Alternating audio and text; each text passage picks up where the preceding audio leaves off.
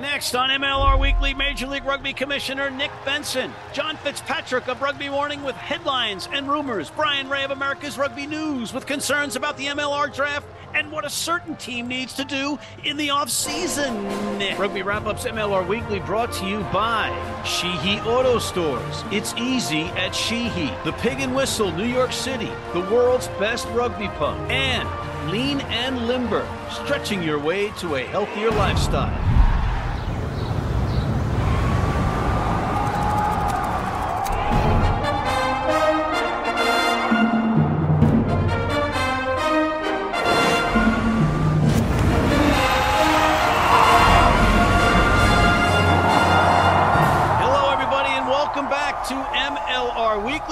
Presented by Rugby Wrap-Up, Matt McCarthy in New York City. Thank you for tuning in once again. And just a quick note, although we do this show year-round, we do take a break every so often to try to collect the few marbles that we have left spilled out on the floor.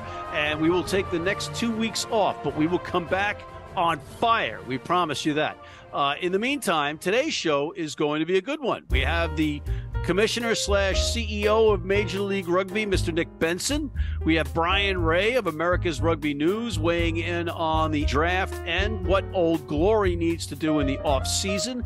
But before we get to any of that, we have our recurring segment, Rugby Morning's Coffee Break with John Fitzpatrick. John, hello. How are you? What do you got for us? Hey, Matt, I'm doing well. The MLR Hot Stove League is heating up. We're stealing that from Major League Baseball, because the Toronto Arrows have traded the #2 overall pick in the 2023 MLR Collegiate Draft to the Houston Sabercats for fly half Robbie Povey.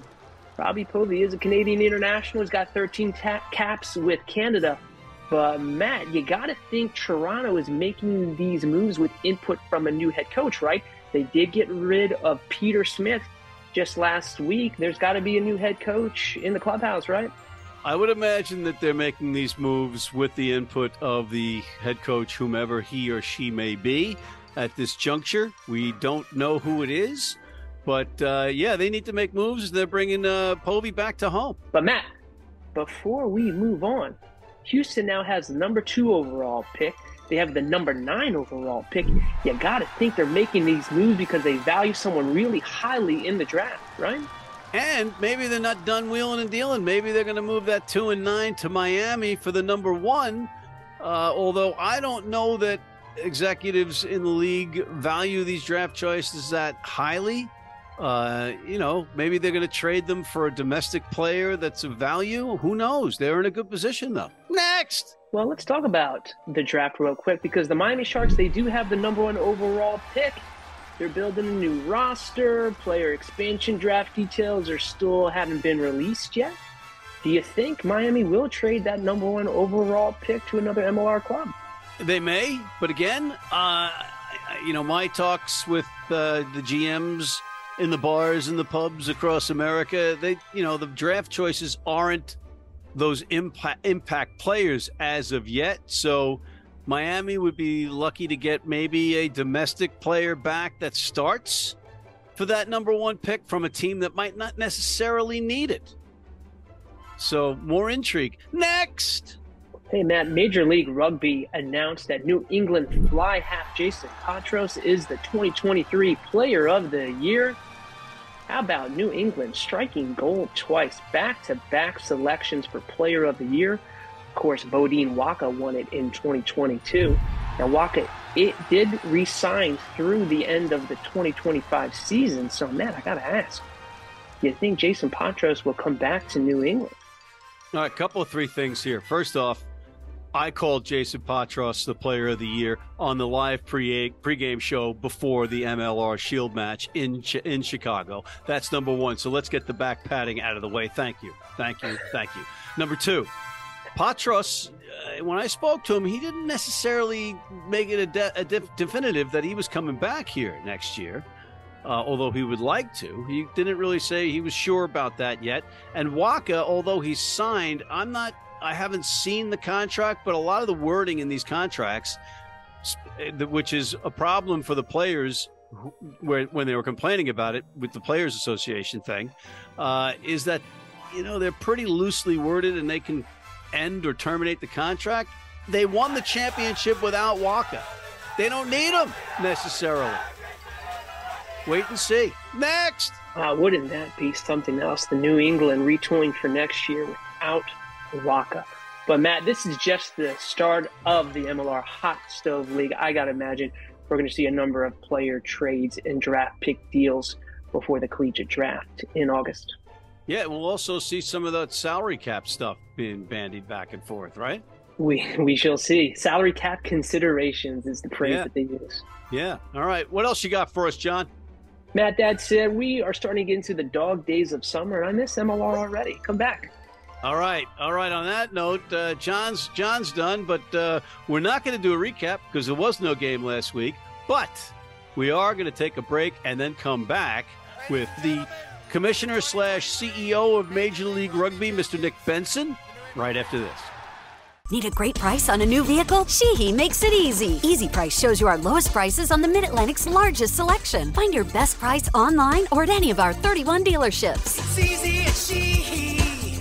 Sheehy.com. You need your cleats? You need them tomorrow? If you order today by 3 p.m. New York time or noon LA time, they can have them to you tomorrow. Young, old, male, female, if you're playing on turf, if you're playing on grass, if you're playing in the rain, you're playing in the heat, they've got you covered. RugbyNow.com. Go there now. And we are back, and we have the honor and privilege and pleasure of having Mr. Nic Benson, a.k.a. the CEO / commissioner of Major League Rugby. Welcome to MLR Weekly. Awesome. Thanks for having me, Matt. And let's get down to the nitty-gritty. A lot of people don't know who you are, so let's give them a glimpse. All right, if you're on a game show, you have to say your formative years mostly were spent in? Probably Kenya. So I was an embassy brat, so I grew up all over the world. I picked up rugby in Kenya. I played in England. Finished high school in Panama. So I was an embassy brat. Favorite NFL team? Probably the Bucs. I went to Florida State, so they were my hometown, closest to a hometown team that I had. So I was there when they won the Super Bowl in 2002. Favorite NBA team? Not a huge basketball follower, but to the extent I have one, it would be the Jazz. It's the only NBA team I've been to a game for. Astros or Rangers? Astros. The Subway Series in New York, Mets or Yankees? Yankees. My dad was a Yankees fan.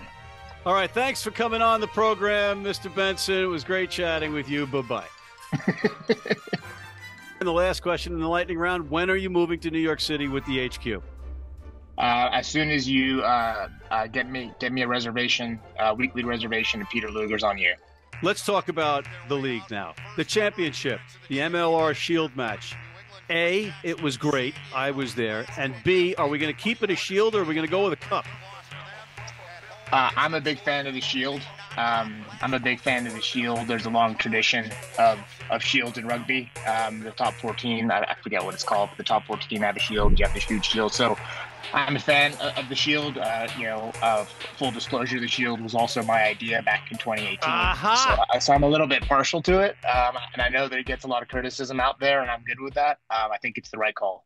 Well, I'm probably one of the biggest critics of it because you can't drink out of it. And I'm a big fan of the World Cup, the Webb Ellis World Cup, and the Stanley Cup, where you have those. It's that thing. Well, at least it's not as heavy as it was the first two seasons where it was like you had 15 of the Seattle Seawolves pulling triceps trying to hoist the shield that first year. Remember that one? I was absolutely terrified that someone was going to drop that shield and it was going to be an end in a lawsuit.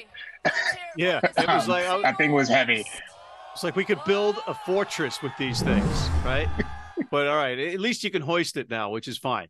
And they're figuring out how to travel around with it, so that's good too. But other than that, let's get back to that match. First, neutral site Super Bowl, if you will, for the league. And quite frankly, it was everything you could have asked for. Yeah, we were really happy with the event. The big thing for us was we wanted the event to be about more than just rugby and more than just the game on the field. We wanted it to be a celebration. it's going to take some time for that to be fully adopted by all the fans. But, you know, between the festivities outside, the show on the field, the actual game on the field, and the pregame and the postgame, I thought we had a really successful event. I've got a laundry list as long as Shaq's arm of like little things that we need to do better. There always are, you know, operationally and logistically, but all in all, it was a success. A ton of credit is deserving of by the Chicago team. They deserve a ton of credit. They took the bull by the horns and they really pushed. They really pushed for that event, and they wanted to have a neutral site final, and they wanted to showcase what they could do in Chicago, what Chicago is as a rugby city, and they did a fantastic job. So we will definitely be building on that next year. Where we'll hold it next year is open. We haven't decided yet. We hope to make an announcement in the next sort of 4 to 6 weeks. But we had an exclusive here. I thought you were coming with me with an exclusive here, Commish. Maybe in 4 to 6 weeks, right. we can talk about that once we have that. We're putting it out to the other teams and seeing who wants to put their hands up to host. It's a lot of work, but it's rewarding. I think, you know, the Hounds gained a lot of great brand leverage from the experience and market. So we're excited for them, and you know, we're excited for what we're going to do next year. Hopefully, it'll just be bigger, better, and smoother. A couple of things I wanted to talk about that aren't so fun to talk about. Players unionization. They didn't get the certification that they needed to make the stand that they were looking to potentially make. What's the latest on that? Can you give us any information?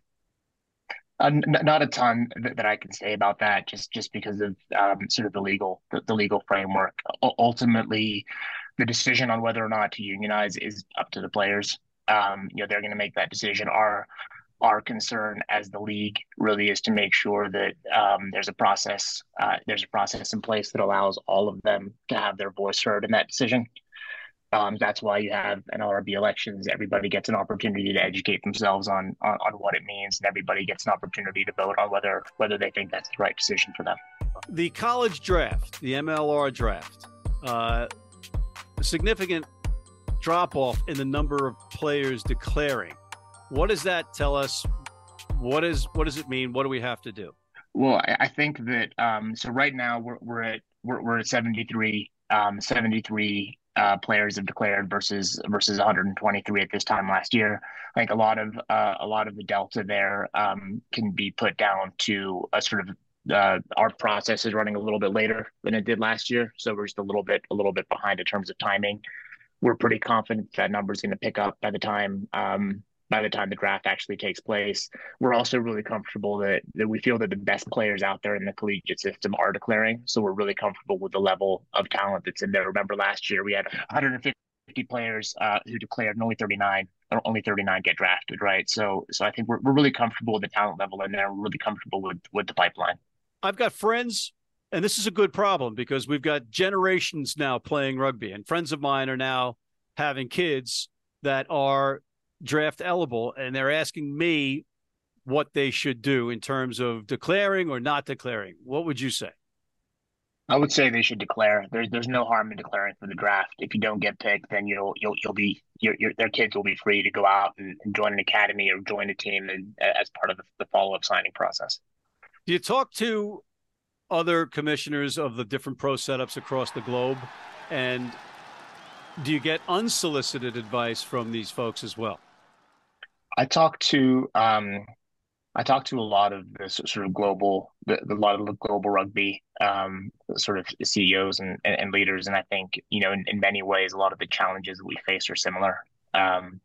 Rugby's a challenger sport in a lot of markets. You know, we're fighting and we're competing for mind share in the U.S. We're competing with, you know, football, baseball, basketball, soccer, because we're the most competitive sports market in the world. But even if you look at the Celtic League and you look at the UK leagues, they're competing with other, you know, fall or winter sports as well.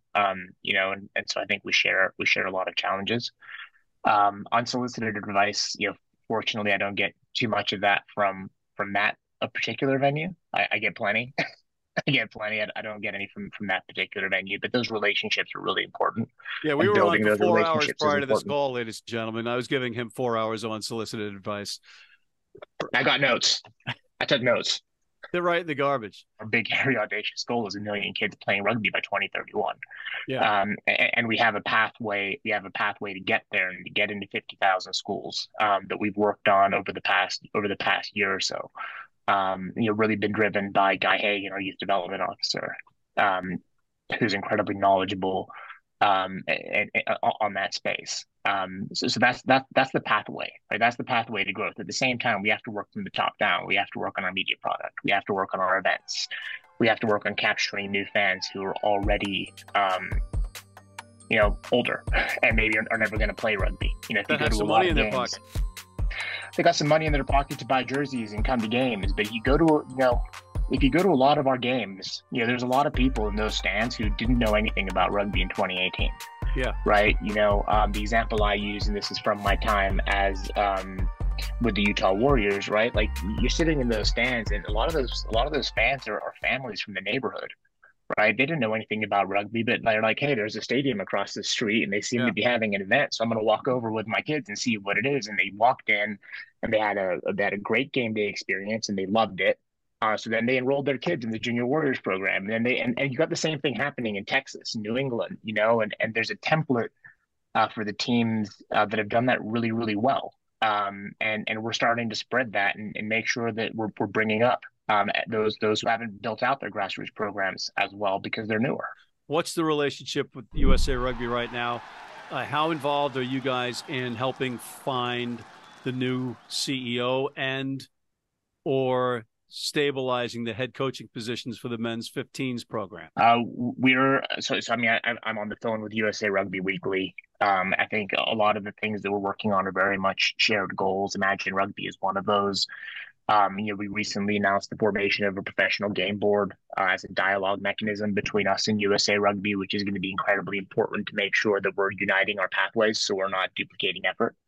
And so that the pathways that we're building within MLR sink into the pathways that they're building at USA Rugby, both, through the first pilot was the Hawks program that we ran in Charlotte this year alongside USA Rugby. It was, USA Rugby's program with MLR players. And the next steps of that are under discussion right now. At the top level, how do you take the best of that talent and make sure that they're building cohesion, game time, and high-quality minutes so that they can develop into Eagles, and the Eagles can obviously go from where they are right now to a World Cup. Well, the bright side of the Eagles semifinal. The bright side of the Eagles right now is it's only up that they can go. So as part of that conversation around the professional game board, we've talked a lot about how we cross over governance structures. And one of the things that we're putting in place is observer seats, across our boards, right? So that we'll have better connectivity, across those issues. As far as MLR owners on the board of USA Rugby, that's a question you probably have to ask USA Rugby directly. Last thing we have to talk about, of course, is Miami coming into the league. Having a team in Miami, Miami's such a unique market as a Florida college kid. I love seeing a team in Florida. I used to live in Miami, so I'm very excited about what they can do there. They're going to have a special, they're going to have a team. Just having been at their grand opening event, you know that they're going to do it with flair. They're going to do it with panache, and it's going to have its own flavor. So we're incredibly excited about what they're going to build down there. Yeah, it looks like it's going to be a good group that they're putting together down there. Mr. Nic Benson, I want to thank you for your time, sir. Thank you very much, Matt. Thanks for having me on. Good to see you again. All right, that was Nic Benson, the commissioner/CEO of Major League Rugby. We'll be right back with Mr. Brian Ray of America's Rugby News after this. If you're in New York City and want to watch some great rugby, have some great food, and some great times, go to the world's best rugby pub, the Pig and Whistle on West 36th Street.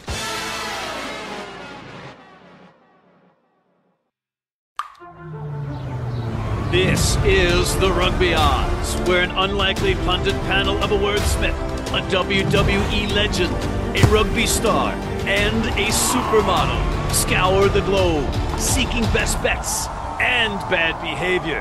Are you not entertained?